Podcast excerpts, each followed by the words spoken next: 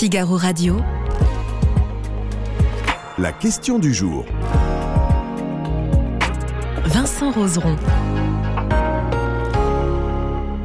Aujourd'hui, on vous demande s'il faut sanctionner financièrement les patients qui ne se rendent pas à leurs rendez-vous médicaux. Et pour parler de ce sujet, je suis avec Frédéric Bizarre, économiste spécialiste des questions de santé. Bonjour, merci beaucoup d'être avec nous pour parler euh, de ce sujet. Euh, déjà, ces annulations de rendez-vous, pour qu'on sache un peu, euh, est-ce que c'est un phénomène croissant chez les médecins? C'est un phénomène qui a été croissant ces dernières années, avec une explication simple, qui est la numérisation des prises de rendez-vous, avec des plateformes numériques type Doctolib qui permettent en quelques clics d'avoir un rendez-vous euh, très facilement euh, avec une dimension spatiale, c'est-à-dire euh, vous pouvez repérer parmi les professionnels de santé de votre entourage et ensuite une dimension temporelle pour essayer d'avoir les rendez-vous les plus rapprochés possibles. Avec la, désertification médicale qui a, qui a été elle aussi croissante, ben, évidemment, les, les, patients ont tendance à étendre leurs recherches pour essayer de rapprocher les rendez-vous. Donc ça conduit à des prises euh, multiples de rendez-vous pour la même cause.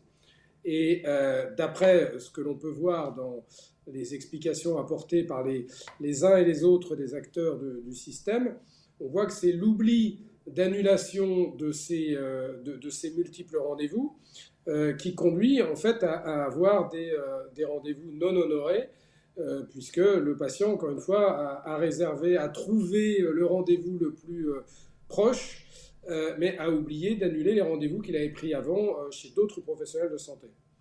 Donc on a à peu près une estimation de 6 à 10% d'après l'Ordre des médecins et l'Académie de médecine, c'est-à-dire une, euh, une, grosse vingtaine de millions de consultations non honorées par an. Hmm. Oui, alors on, enfin, on imagine que du coup, du côté des médecins, on essaie de trouver, on va dire, la parade à cela. C'est extrêmement stressant pour les médecins parce que les médecins sont sous tension et notamment une pression de beaucoup de patients qui ne trouvent pas de professionnels de santé et donc avec des médecins qui se retrouvent avec des agendas pleins, mais une fois avec euh, beaucoup de consultations qui ne sont pas des vraies, euh, beaucoup de réservations qui ne sont pas des vraies réservations, euh, et donc l'attention des, des, des, patients à, qui ils, doivent refuser des, des rendez-vous sans être capables de leur proposer des alternatives. Tous les Français vivent ça aujourd'hui. Euh, pour les généralistes comme pour les spécialistes, mais encore plus pour les spécialistes d'ailleurs, euh, on, est tous confrontés à de grandes difficultés de trouver un rendez-vous dans un temps raisonnable. Mhm. Oui, alors si j'ai bien compris, c'est quelque chose qui se passe beaucoup plus dans les zones euh, de type déserts médicaux finalement, plutôt que dans les zones bien maillées, on va dire, pour les systèmes de, de soins. Le problème, c'est qu'il faut arrêter de parler de déserts médicaux. C'est la France qui est un désert médical. C'est-à-dire qu'en dehors du sud de la France, Mhm. Euh, vous, avez aujourd'hui, hein, je rappelle que pour plus de 90% de la population en Ile-de-France, euh, selon les critères euh, de déserts médicaux, hein, qui sont encore une fois des critères sur une base de votre capacité à avoir un accès dans un temps raisonnable et à une distance raisonnable à un professionnel de santé, l'Île-de-France est considérée, pour la très grande majorité des habitants, comme un désert médical. Donc c'est tout simplement un phénomène qui s'est généralisé et les, euh, territoires qui ne sont pas des déserts médicaux sont des exceptions euh, et non euh, la majorité. Effectivement. une, question, c'est aujourd'hui, on on pose cette question faut-il sanctionner financièrement les patients? Mais justement, comment on, a du mal à comprendre vraiment comment on pourrait sanctionner vraiment ces gens-là. Mais moi, je suis un peu surpris par toutes ces propositions qui sont faites sur les sanctions financières euh, des patients. Alors d'abord, vous savez que comme pour, pour régler tout problème, c'est vrai en médecine, mais c'est vrai euh, dans tout secteur, il, faut faire une analyse, il faut faire un diagnostic, il faut faire une analyse des causes. Donc je, pense que la cause principale, euh, c'est l'arrivée, qui, est une excellente chose. Hein, ce progrès a été dans l'absolu un vrai progrès qui a apporté plutôt de la facilité dans la réservation des, rendez-vous pour les patients, et dans la gestion des rendez-vous pour les professionnels de santé. Donc ne voyez pas dans mon propos quelque chose de critique sur cette évolution technologique, mais comme tout progrès technologique, il, a ses revers. Et ce revers, c'est une, euh, une, déresponsabilisation des patients et une déshumanisation euh, entre les patients et les professionnels de santé, ce qui, ce qui entraîne une moindre responsabilité, un moindre engagement des patients lorsqu'on prend un rendez-vous, parce que vous cliquez, vous mettez votre nom et, vous sortez du, de, de, la plateforme et vous avez fait un, un acte qui est, un vrai acte d'engagement, parce que vous prenez la place euh, d'un autre si vous n'y allez pas. Bon. Mais euh, tout ça est devenu euh, d'une telle banalité que, si vous voulez, on a, voilà, on a un petit peu rendu ça beaucoup trop banal. Or, c'est pas banal de prendre un rendez-vous avec un médecin. Bon, donc, à partir de là, si c'est la cause, et je pense que c'est la cause principale, c'est au prestataire de service, c'est-à-dire c'est à la plateforme euh, euh, numérique de, gérer, puisque les médecins payent pour une prestation euh, de service. Et donc là, il y a une faille dans la prestation, puisque vous avez une partie des rendez-vous qui ne sont pas des vrais rendez-vous. Et, je vois que les plateformes type Doctolib renvoient la responsabilité sur, sur les médecins en disant que c'est aux médecins de désinscrire. Moi, je ne suis pas tellement d'accord avec ça, puisqu'encore une fois, c'est aux prestataires de services euh, d'optimiser sa prestation. Donc je pense que c'est en effet au médecin d'informer la plateforme euh, de tout, euh, tout rendez-vous non honoré, mais c'est ensuite à la plateforme d'agir auprès des, des, patients, d'abord avec probablement un avertissement aux patients que s'il renouvelle ce rendez-vous non honoré, ben, il sera désinscrit de la plateforme, parce qu'aujourd'hui, comme les plateformes ont une hégémonie dans la prise des rendez-vous, comprenez bien que tout patient qui n'a plus accès aux, plateformes est, quand même sérieusement, euh, euh, euh, en, tout cas pénalisé sur la chose. Alors, c'est un peu quand vous enfoncez un clou, vous pouvez prendre un marteau ou une masse, mais on va d'abord démarrer par le marteau. Et si ça ne marche pas, donc, euh, c'est parce que c'est beaucoup plus compliqué, si vous voulez, ensuite. D'abord, euh, il peut y avoir une part d'injustice euh, importante, il peut y avoir des oublis involontaires. C'est pas, il faut mettre de côté les extrêmes, c'est-à-dire les, patients absolument laxistes, non civiques, qui n'en ont rien à faire, qui prennent des rendez-vous. Bon, ça a toujours existé, ça. Mais c'est une infinie minorité. Ce ne sont pas ces patients qui constituent l'essentiel de ces 6 à 10 de rendez-vous non honorés. L'essentiel de ces rendez-vous, c'est le phénomène qu'on a décrit euh, précédemment. Donc, euh, moi, je, pense qu'il y a techniquement, si vous voulez, un problème. Mais c'est à la plateforme de la gérer pour optimiser son, service. C'est une faille dans le service proposé par les plateformes. Oui, c'est-à-dire en fait des, avertissements et apparaît un certain nombre d'avertissements, on, on imagine une exclusion.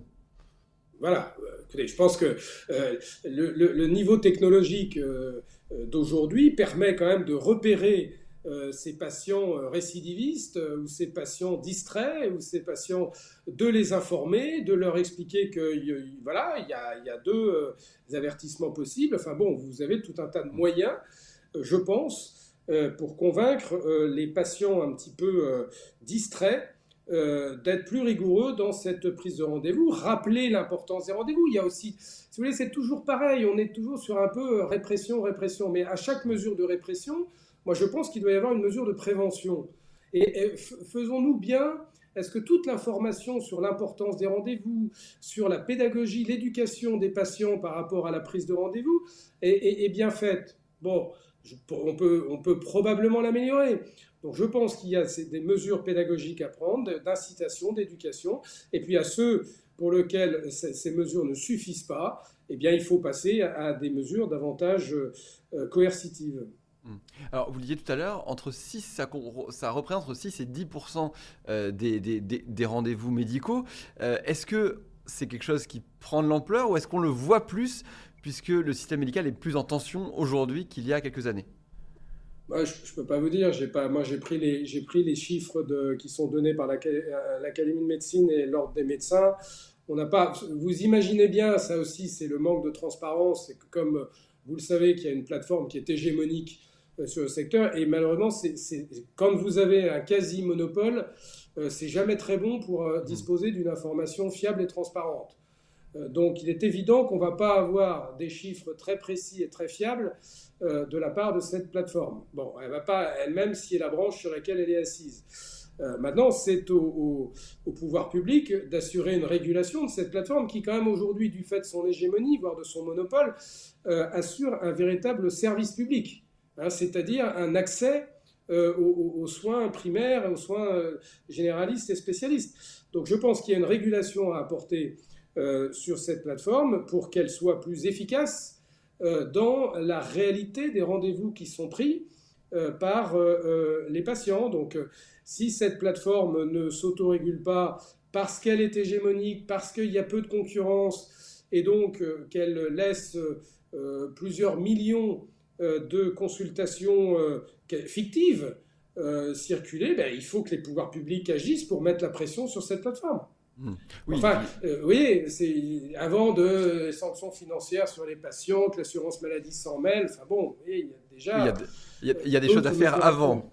Il y a, des choses à faire avant. Voilà, il, faut pousser avant la plateforme. Et... De faire cette affaire a pris une ampleur importante, puisque même l'Académie de médecine et l'Ordre des médecins sont démêlés.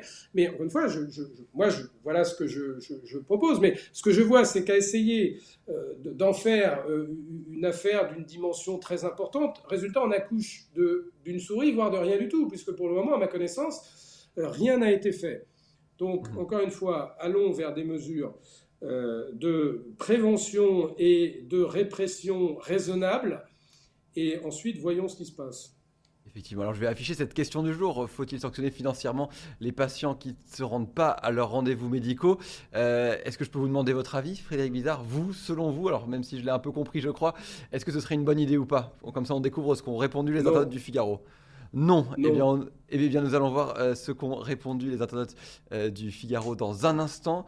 Eh bien, vous faites partie de 19,8% des internautes qui pensent qu'il faut les sanctionner financièrement à grande majorité euh, selon, selon 80%. On espère que les arguments que vous avez soulevés vont les faire réfléchir maintenant à deux fois avant de, avant de répondre à cette, à cette autre question. je voulais juste vous, interroger sur une autre question, puisque c'est une autre actualité des médecins dont on a beaucoup parlé. c'est le tarif de la consultation qui a augmenté récemment de 26 euros, qui passe de 25 à 26,50 euros. Les médecins demandaient 50 euros, ils n'ont finalement eu, reçu que 1,50 euros d'augmentation. Vous voyez, là aussi, je vais me trouver probablement dans le camp de la minorité, parce que si vous demandez aux Français, pensez-vous qu'il fallait davantage augmenter le prix de la consultation Je pense que la majorité des Français auraient dit non. Bon, alors, si vous voulez, si on prend sérieusement cette question-là, qui, revient au modèle économique hein, des médecins euh, libéraux, euh, d'abord, il y, a une chose qui est assez euh, saisissante dans ce débat, c'est qu'on voit que finalement, les médecins et les professionnels de santé en général ne s'estiment pas euh, mal payés en termes de, rémunération euh, dans l'absolu.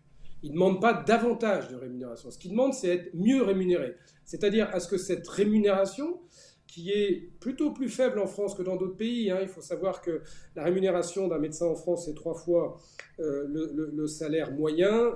On est à 4,4 en Allemagne et 3,5 en Angleterre. Bon, mais globalement, le professionnel de santé se, se plaint pas de cet état-là. Encore une fois, ce, dont il se plaint, c'est de ses conditions de travail et que la, quantité de travail en temps médical et notamment en temps non médical de, de bureaucratie et de paperasse à, réaliser, euh, qui, fait que le, métier ne devient plus du tout euh, attractif euh, pour toutes les générations. D'ailleurs, on parle souvent des nouvelles générations. Bon.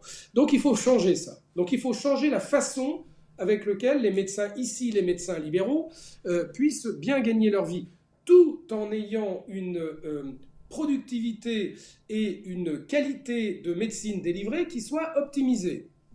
Alors, si vous voulez, je, pense que clairement, il y a un problème dans la valorisation de l'acte médical, c'est-à-dire la prestation intellectuelle qui est délivrée. Tout le monde sait qu'il faut 10 euh, ans euh, d'études pour être médecin généraliste aujourd'hui, 11 à 12 ans pour être médecin spécialiste dans un certain nombre de spécialités. Bref, c'est un métier hautement qualifié. Vous ne devenez pas médecin comme ça parce qu'un jour, vous, avez décidé euh, de le devenir. C'est un engagement personnel extrêmement long, qui est prégnant, qui, que peu de personnes peuvent réaliser. Bon, donc ça, forcément, on attend à ce qu'il y ait une rémunération à la hauteur de ça. Est-ce que les 25 ou 26,50 euros, qui, qui représentent pour un médecin généraliste près de 80% de sa rémunération, c'est-à-dire le, cœur de toute sa rémunération. Bon, évidemment qu'on est très loin du juste prix de l'acte médical. Donc qu'est-ce qui se passe dans la réalité? Et pourquoi est-ce que les pouvoirs publics gardent un niveau aussi...